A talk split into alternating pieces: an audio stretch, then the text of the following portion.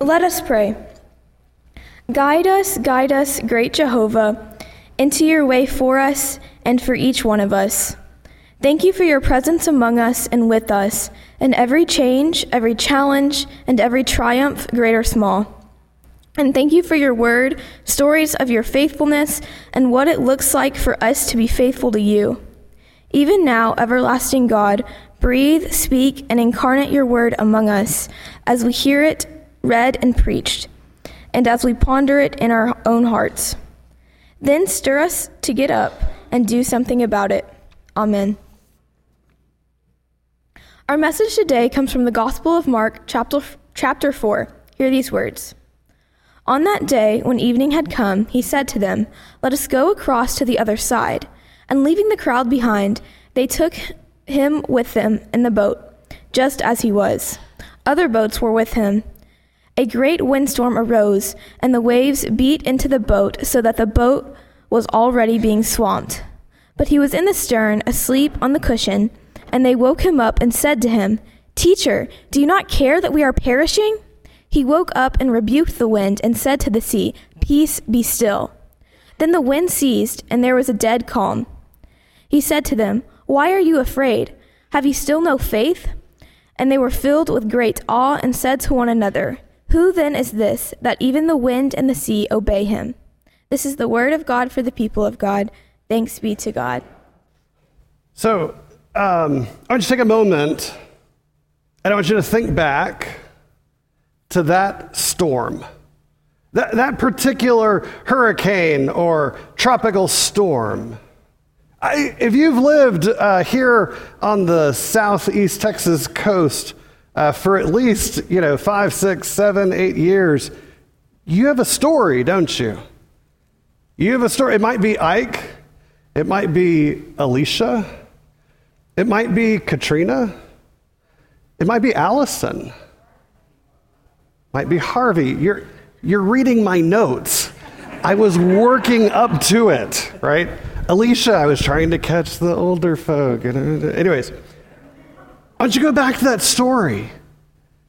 Do you remember that story? I remember particularly Tropical Storm Allison. Now, granted, I've been doing ministry for 23 years on the Texas coast, and so feel like I've been a lot a part of all of those.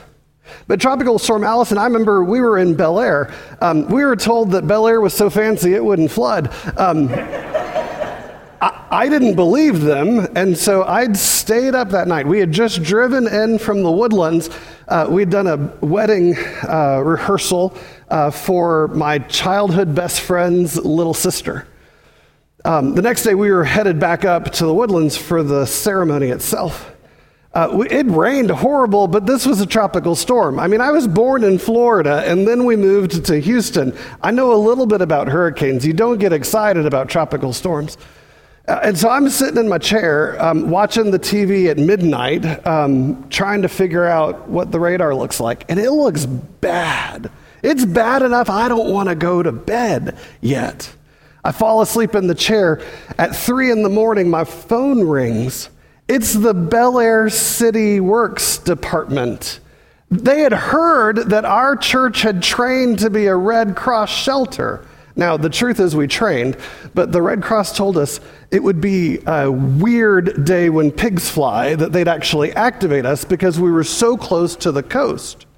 And so I said, Yeah, we've trained. He says, Good. I need your team to open up in an hour. And I said, Great, I'll be there. I lived like five miles from the church. I walked outside, and from my front doorstep all the way across the street to the other front doorstep was water. I walked back inside and thought, huh, how are you going to do this one, Peter? And that's when the phone rang again. And it was the same guy from the City Works Department at Bellaire, and he says, You just figured out you can't get there. and I said, Yeah. He says, Good. He says, um, Listen for a moment. And I said, Okay. He says, Do you hear that loud truck that sounds like a, a garbage truck? I said, Uh huh. He says, You're going to get in it and we're going to take you to the church. That was our high water vehicle. We worked all morning uh, opening up the Red Cross shelter, welcoming our neighbors, um, doing all those things that you do in a time of suffering and difficulty.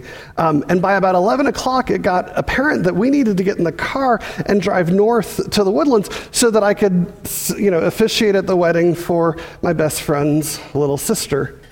Well, we weren't really paying attention to how much water had fallen. We just thought it was a local event because it was just a tropical storm. And I remember um, getting out the key map. Anybody remember key maps before GPS? Yeah, yeah, yeah. And trying to figure out which one was the highest highway that went north. And we ended up, um, this is fancy because back in those days you didn't pay for toll roads, or at least not in my family. Um, and so we paid for the Hardy Toll Road because it was the highest one. And all along the way, there were people on the shoulder because it was the highest part in their neighborhood. We get to the woodlands, and there's no power at the church. Um, and the florist didn't deliver the flowers, and the bride is in tears until I walked into the room and she says, Oh, at least we can get married now. And I was like, You may be putting more um, credibility on me than you really want to. And what we found out is that it was okay without power, you, you know, because we put candles on the altar.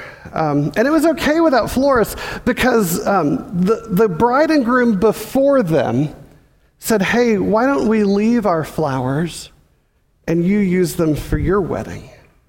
They can do more good here than someplace else. And so we had a wedding in the dark the night after Tropical Storm Allison. And it was an amazing moment to realize that even in the center of the storm, good can happen. Our scripture passage today um, starts with on that day. I love Mark. Mark doesn't waste any words on uh, flamboyant uh, introductions. He says, on that day. And what an auspicious day it was. It was a, a day of teaching and healing. It was a day like many others' days. It was a day where people experienced Jesus and said yes to this relationship with the living God.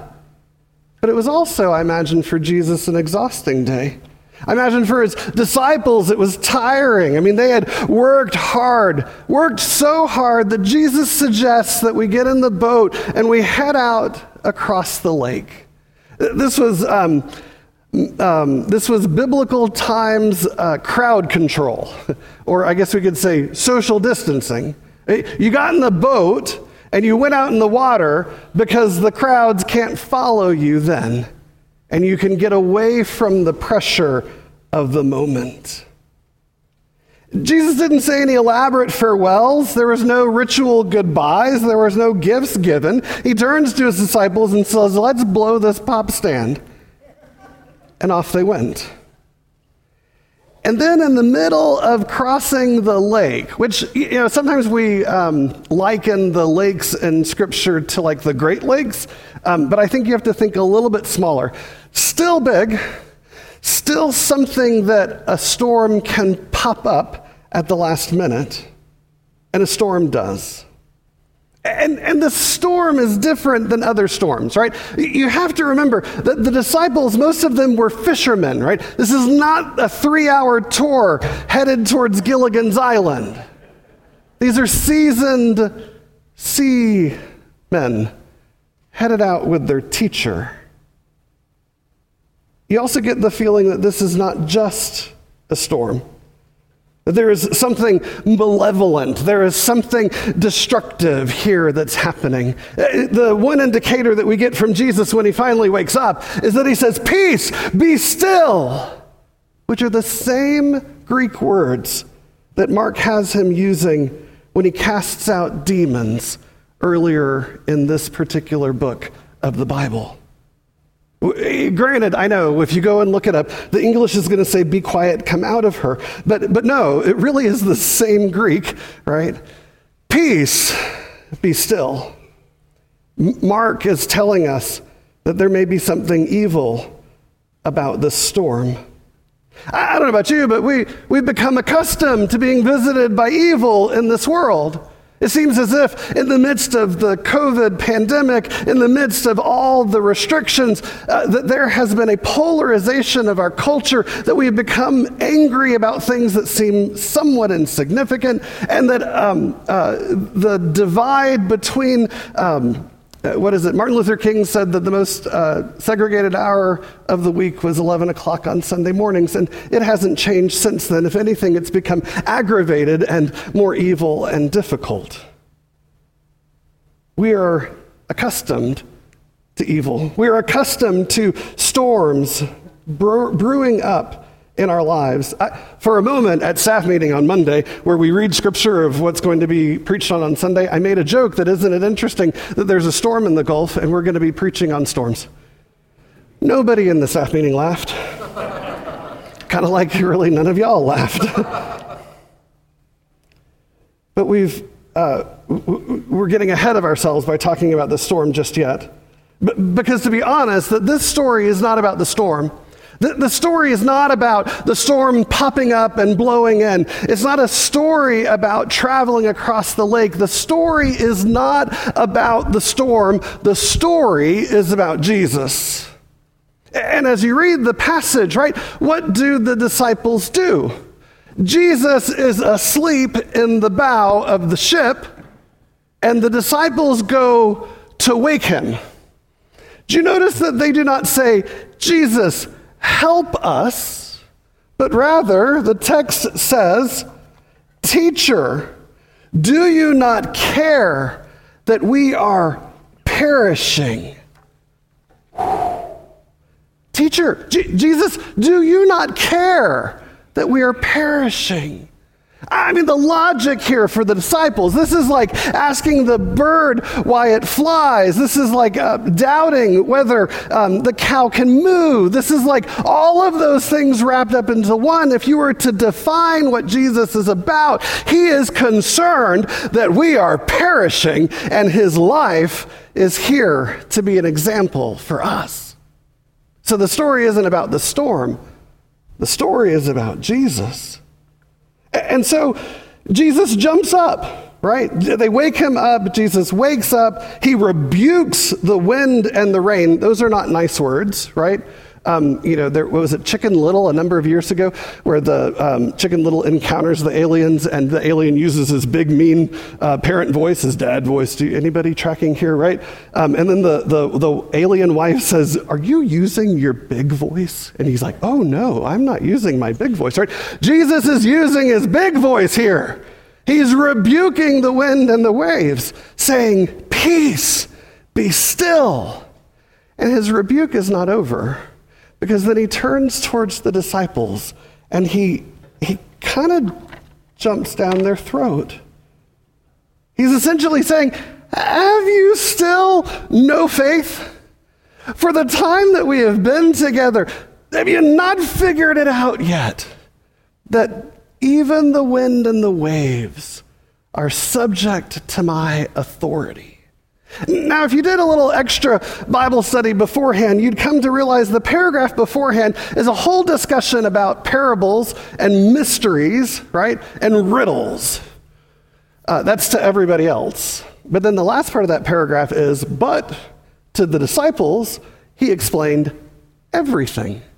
Now, who knows whether that paragraph comes the day before they're here out on the lake with the storm, but I'm willing to go with it so, being, having been explained everything by Jesus, they find themselves in the storm and they panic. Jesus asks them, Why are you afraid? Why are you afraid? And I think that's probably a place where we enter the story. I think it's easy when we see the cone of inevitability. That's not the right word. Um, the, what is it when they have the cone and it's the storms coming to us, the, the kind of predictable path, right?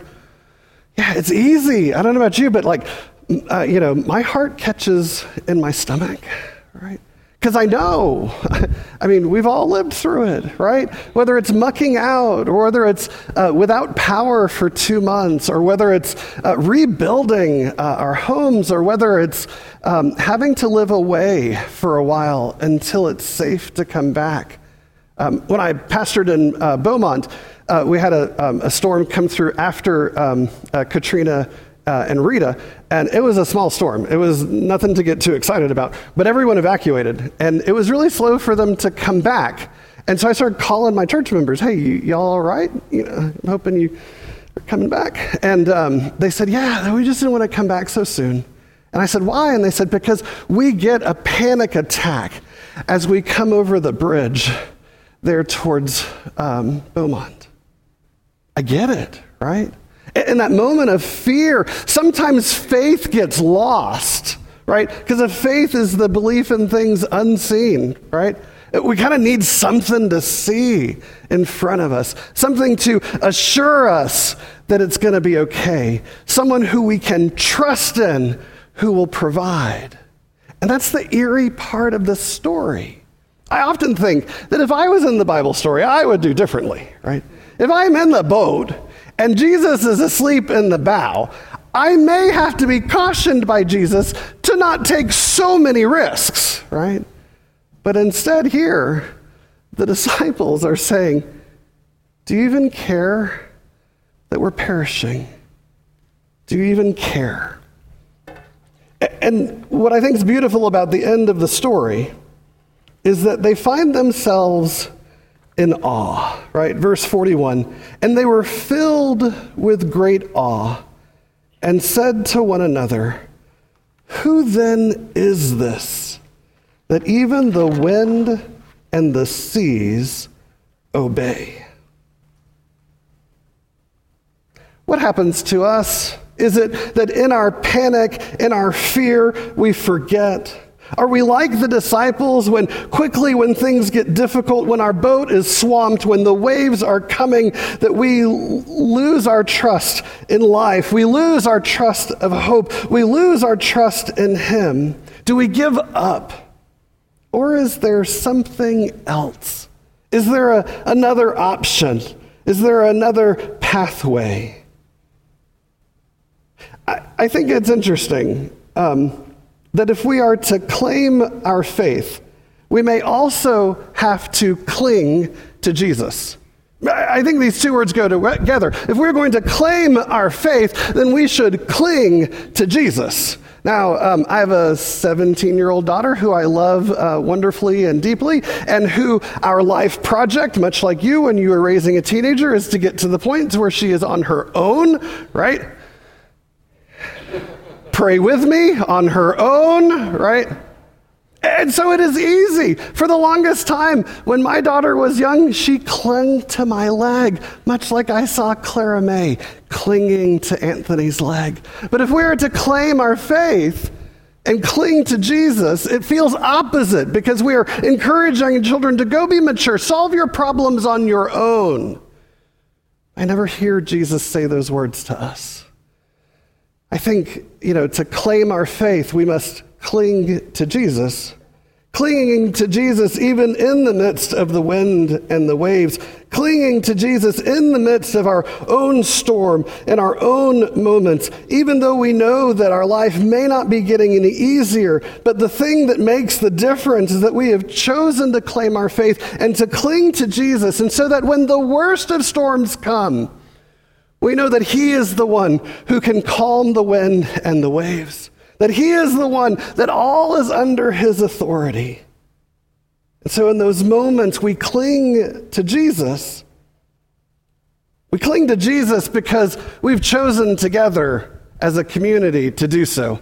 I was told in uh, seminary by one professor that you should never refer to the Bible as my Bible. It's not my, not my, the first person possessive. I'm sorry, English teachers, I'm not very good at grammar, right? That first person possessive pronoun, my, should never be said about the Bible because it is ours. And so if we have claimed our faith together and we are clinging to Jesus together, then together we should remind each other that we have made this commitment together. And I think that's the beauty of what do we do? Having witnessed the one who can calm the waves and still the wind, how might we tell others about what's happened to us? Sometimes we look for the miracle and become obsessed by it or the absence of it. I think what's better is for us to uh, recognize the ways in which God has provided for us, all the storms that have already come, that when we look at the next storm that's coming, we can say with confidence, I know the one who calmed the storm. And if he did it for me, he'll do it for you. We've lost, uh, I think, the great tradition of telling testimonies. John Wesley would have people in one community write out a letter of testimony to what God had done in their life, and he would carry that letter to the next community because there's likely that uh, a single mother in the first community um, doesn't have any other single mothers to support her. And so she writes how God has supported her. And Wesley brings it to another single mother who can read again about how God has provided. That these testimonies were less about bragging about what God has done for us, but rather reminding the community of what it means to serve a God who stills the winds and calms the waves. So, friends, time to tell some stories, time to claim our faith. I, I honestly believe, though um, many of my colleagues say this is a poor interpretation of John Wesley, um, I believe John Wesley would say, fake it till you make it. Like, jump and know that God's going to catch you, even if you got a little bit of doubt. You see, with Jesus, doubters were never the problem. He never um, uh, rubbed their nose in it. He never ground it out on them if they doubted what was possible, really. The ones that he had problems with was those who knew the right and couldn't stand up for it. So, claiming our faith, making it till you make it, clinging to Jesus, not just alone, but together and remembering that the stories that we tell make a difference because some people who never knew that Jesus could still the wind and the waves might learn it because of the testimony that you told. In the name of the Father, the Son, and the Holy Spirit, amen.